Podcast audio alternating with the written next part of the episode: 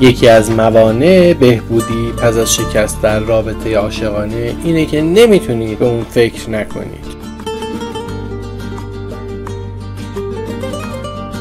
همواره در گذشته زندگی می‌کنید نیاز کنترل نشده ای در شما ایجاد میشه برای پیام دادن تلفن زدن حتی رصد کردن اون تو دنیای مجازی. هرچند آگاه هستید که این رفتار به شما آسیب می‌زنه و می‌تونه شما رو بیمار کنه ولی نمی‌تونین اون رو متوقفش کنید.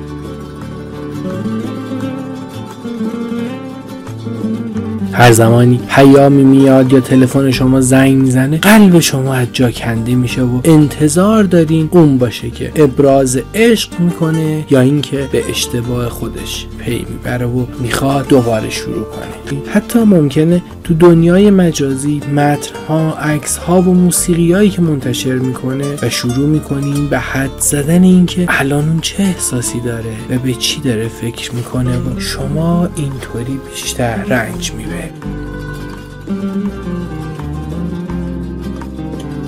من پژمان برکاتی هستم روانشناس و مشاور توسعه فردی و از شما دعوت می‌کنم همراه ما باشید و این فایل رو با دوستانتون به اشتراک گذاشته و هم رسانی کنید.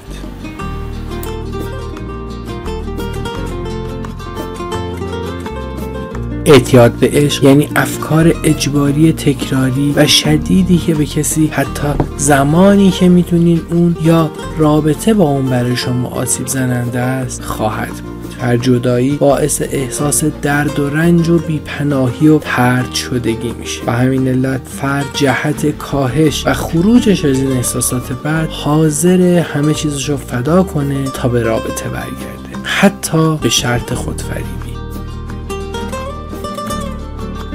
اعتیاد به عشق بسیار عمومیت داره ولی کمتر به عنوان اعتیاد شناخته میشه.